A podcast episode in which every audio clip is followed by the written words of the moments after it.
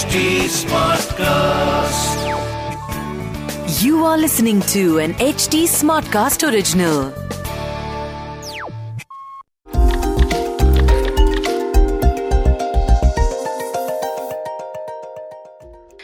Welcome back to yet another season of Health Charcha, issued in public interest by Medtronic.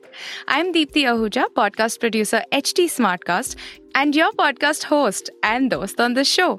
Here we will discuss all of your burning health related questions. So, let's begin. हम जब होंगे साठ साल के और तुम होगी पचपन की, बोलो प्रीत निभाओगी ना तब भी अपने बचपन की। तुम जब होगे साठ साल के और मैं होंगी पचपन की, प्रीत की जोत जलाऊँगी मैं तब भी अपने बचपन की। Cute song, no? The promises are equally tough to maintain, though, especially in today's day and age where most people, no matter their age, are running around to make ends meet. So, let's discuss what we can do for our loved ones post the DBS surgery and what information do we need to share with them to empower them so that when we aren't around, they have the understanding and the agency to take care of themselves. And to talk to us about DBS post surgery care and caregiver support in this episode, we have with us Dr. Aditya Gupta. He is the Director of Neurosurgery at Artemis Hospital, Gurgaon. Hi, Dr. Aditya. How are you? All good. Thank you so much for the invite, uh, Deepthi. And it's wonderful to be here. It's a very nice day, and uh, it's very nice to be here with all of you. Awesome. I'm also pretty excited. Um, so, Doctor, now let's say, you know, we or our loved ones, we undergo the DBS surgery. What happens when this person who undergoes DBS wakes up? Uh, so that's a great question. You know, the interesting thing I'd like to highlight here is for most of the surgery, actually, the patient is awake. Uh, Oh. It's only for the last hour or so that we put them under anesthesia. Hmm. And once they wake up from anesthesia, of course, uh, they will have some patients do complain of some uneasy sensation. Some might have a little bit of nausea, uh, but Hmm. really, most of the patients wake up very comfortably. Uh, and of course, we manage the pain medication requirement and all that stuff. So, really, most of the patients wake up very comfortably. Uh, and it's actually a very short anesthesia that we give them. Uh, and usually we just observe them for about a few hours in the ICU, and then really they're back to their room the next morning, and they begin walking and eating and you know going about uh, their normal recovery process. That's amazing. So, okay, now so the patient has, you know, come home. What are some of the things that they need to watch out for during the first couple of weeks? Right. So basically, after the patients come home, which is, is typically on after day three of the surgery, they would actually be back home. Yeah. A couple of things they should uh, watch out for is basically if they start to develop any fever. So Oh. if a patient feels unwell or feverish, I would recommend they note down their uh, temperature. In Mhm. fact, they can make a chart uh, about it. Uh, the other thing to watch out for if they have too much pain or swelling at the area of the surgery. So in Hmm. DBS surgery, they would really have two small incisions on the head, which is where the uh, wire goes inside the brain. Mhm. And there is another small incision beneath the left collarbone, which is where the pacemaker is put. Right. So at these spots, if they feel too much pain, they should just inspect the area. There is a feeling of uh, swelling or it looks to be red, then I Mhm. would say they should uh, get in touch with us. In any case, we call them every second or third day for a change of the surgical site dressing. Right. And if there is anything else which is bothering them, for example, if there is too much nausea or if the pain medications we gave them is not covering their pain requirements, Mhm. then that's the other thing they should let us know. Right. Makes sense. Uh, so imagining that, you know, one is healed from the DBS surgery, when and how does the stimulation begin, Dr. Aditya? Uh, yes, so that's another very, very important and practical question. Uh, mm. Typically, what we follow at our center, and actually in our center, uh, and together with my neurophysician, Dr. Sumit Singh, actually, we've done more, more than 450 such surgeries in the last 20 years. Wow. Now, the protocol, what we follow is that we switch on the stimulation on the first post operative day itself. Mm-hmm. Uh, and after that, basically, you know, when you're asking me, is that when one is healed from the DBS surgery. So, what I would say is that the wound healing mm-hmm. uh, takes about nine to 10 days. So, Achha. basically, we would remove the sutures from the surgical sites on the ninth or the 10th day. So, right. the sutures from the surgical site, they come out on the ninth post operative day and the stimulation actually begins on the first post-operative day itself so oh. that when we discharge the patient on the third post-op day the device actually has been switched on interesting and on follow-up when they come to us every second or third day thereafter mm-hmm. uh, sometimes the programming is done if the patient does not require programming and the motor function is actually very good mm-hmm. uh, then there may actually not be a requirement of too frequent programming. So it's a very smooth process. Uh, the first, I would say, nine ten days, the programming basically follows the patient's visit to the hospital. Mm-hmm. And typically, what I've seen happen is that after we remove the sutures on the ninth day, uh, patients require very little programming for the next couple of weeks. Makes a lot of sense. And uh, I had no clue that you don't really have to heal from the surgery to actually have, uh, you know, the simulation begin. Uh, thank you uh, for, you know, pointing but that I out. I also like to add that, you huh. know, we give the patient what is called as a patient programmer.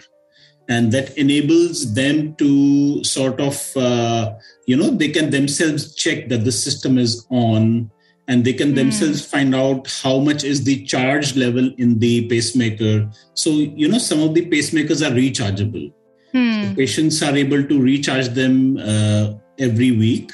So it actually there's a lot of high tech um, uh, information that is available to the patient. And they feel sort of taking charge of their own health. You know that's the beauty yeah. about this treatment are there any side effects of the simulation dr aditya yeah, so well, that's very, very uncommon. And what I would say is the first couple of times when the programming is done during the follow up visits to the hospital, hmm. uh, at that time itself, if there are some very, very mild side effects, it becomes clear. Not typical side effects could be a tingling on one side or both sides of the body. Uh, hmm. sometimes patients uh, abnormal movements which they have, which we call dyskinesias or tremors, sometimes they become more prominent. Mm-hmm. Sometimes patients do have some slurring of speech. At times, they could even have some temporary double vision. They oh. could feel more unsteady than they were previously. But as I said, uh, these are very, very unusual. Hmm. Uh, and basically, what it calls for is that in this technology, that we have a lot of leeway. So, you hmm. know, each electrode which is there in the brain has four contact points. Hmm. And each of those four contact points can be chosen for stimulation. And we have a lot of leeway in terms of the frequency and the current which we are passing through the electrodes. So hmm. I've, I've yet to see a patient in whom uh, we could not get a good effect and we were able to avoid any side effect of the stimulation. Rarely it does happen. So mm-hmm. it's nice for the patients to know that all these kind of uh, stimulation induced side effects can be there and if they do feel that they should definitely promptly report it to us right and then you'll make the necessary adjustments uh, in order to in order for them to avoid these side effects right it's like yes. adjusting yes. medication it's exactly. it's kind of like that right exactly so for us when we sort of uh, our own device for programming is a far more complex device. As I mentioned, mm-hmm. we have hmm. access to a lot more parameters on the pacemaker, and we can fine tune the stimulation so that the patient does not have these side effects. Makes a lot of sense.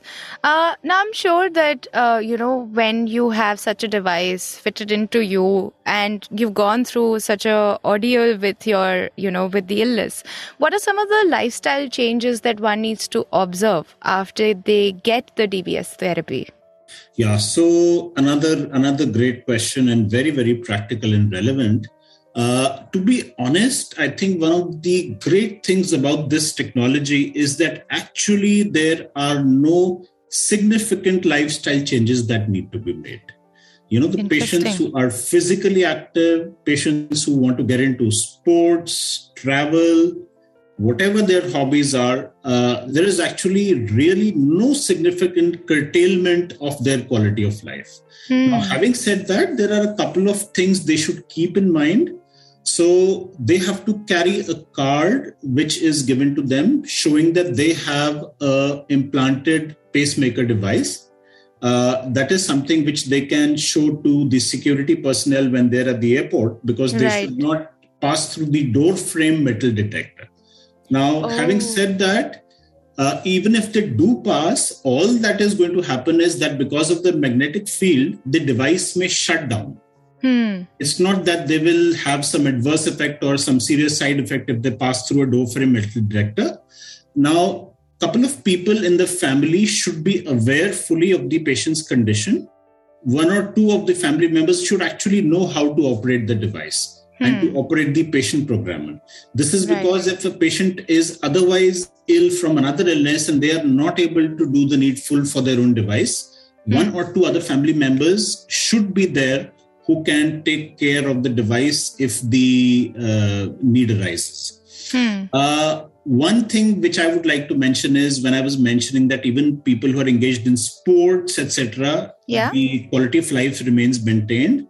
Having said that, a very, very severe hyperextension or a lot of vigorous neck movements that are sudden and jerky uh, should be generally be avoided because it places a stress and strain on the wires that course from the uh, beneath the skin of the head mm-hmm. and through the neck into the device so mm. one should be mindful that one does not uh, put any undue stress or strain on the hardware that has been implanted a very, very uh, vigorous massage or a deep tissue massage should be avoided uh, over those areas. Hmm. Uh, if after any activity the patient feels uncomfortable in the area of the implantation of the device or the surgical area, obviously they should bring it to our notice.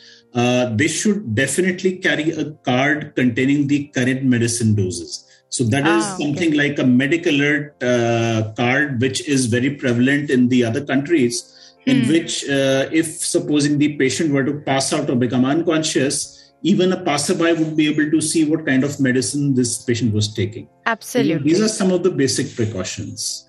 Right. And, you know, this brings me to a very important and a rather sad sort of a question because, you know, as a caregiver, you would want to be there available for your loved one who's gone through, uh, you know, DBS therapy or any kind of surgery for that matter of fact. But there are times when we are not available, right? We're not available 24 7 to take care of our loved ones who could be affected by Parkinson's. What are some of the tips that you could give to them to manage the disease? Yeah, I think this actually talks about a gap which we perceive at times in the care of the patient. Yeah. So, ideally speaking, it should be a seamless uh, continuity of care, uh, which should ideally be between the patient, uh, patient's family physician, mm-hmm. then the neurologist, mm-hmm. then the movement disorder specialist, which includes a neurophysician. Mm-hmm. So, you know, a nurse in the hospital that is trained to answer common questions and queries of the patients Right. Uh, the other thing which I always uh, would recommend is that one or two of the family members of the patient should actually have a good idea about the disease and the medicines and the stimulation that has been uh, programmed. So, one or two people in the family of the patient actually should be so in sync with what is happening that in the event there is a gap or a need for uh, some information or care, uh, mm-hmm. that person can step in and be in touch with the Parkinson's specialist nurse one of the team members number we always provide and discharge summary to the patient. Right. Right. But I'm sure there are a lot of non movement related symptoms as well.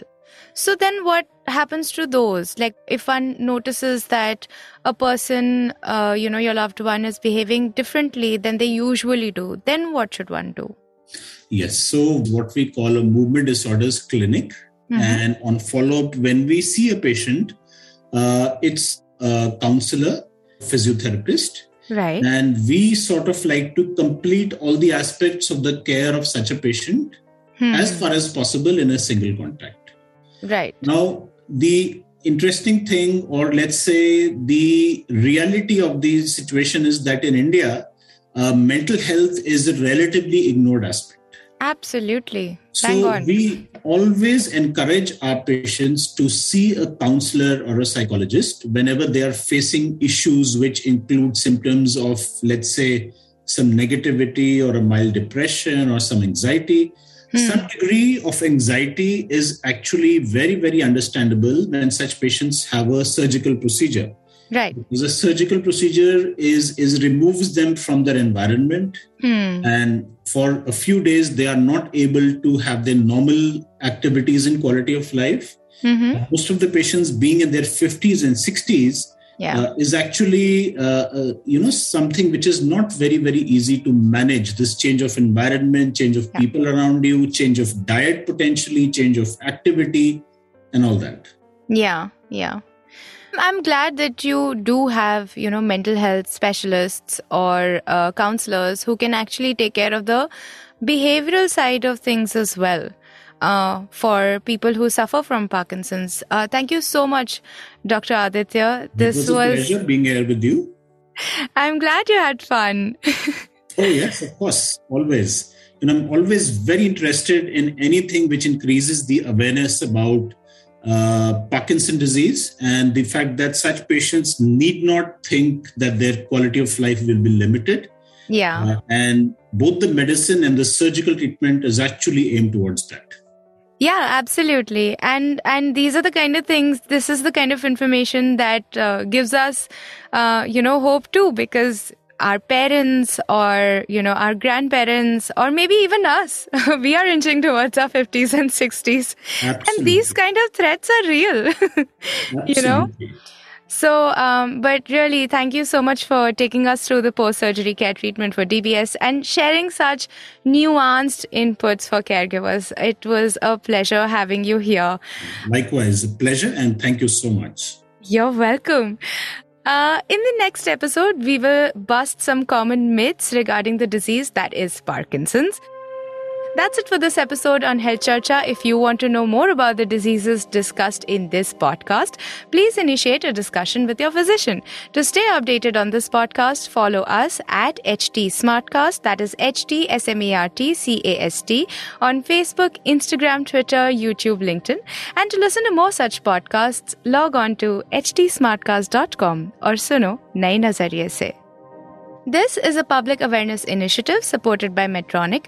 Views expressed are independent views of Dr. Aditya Gupta, intended for general information and educational purposes only, and does not constitute any medical advice.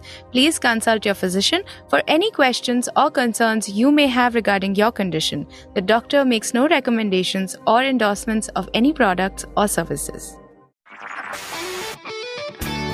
This was an HT Smartcast original. HT Smartcast.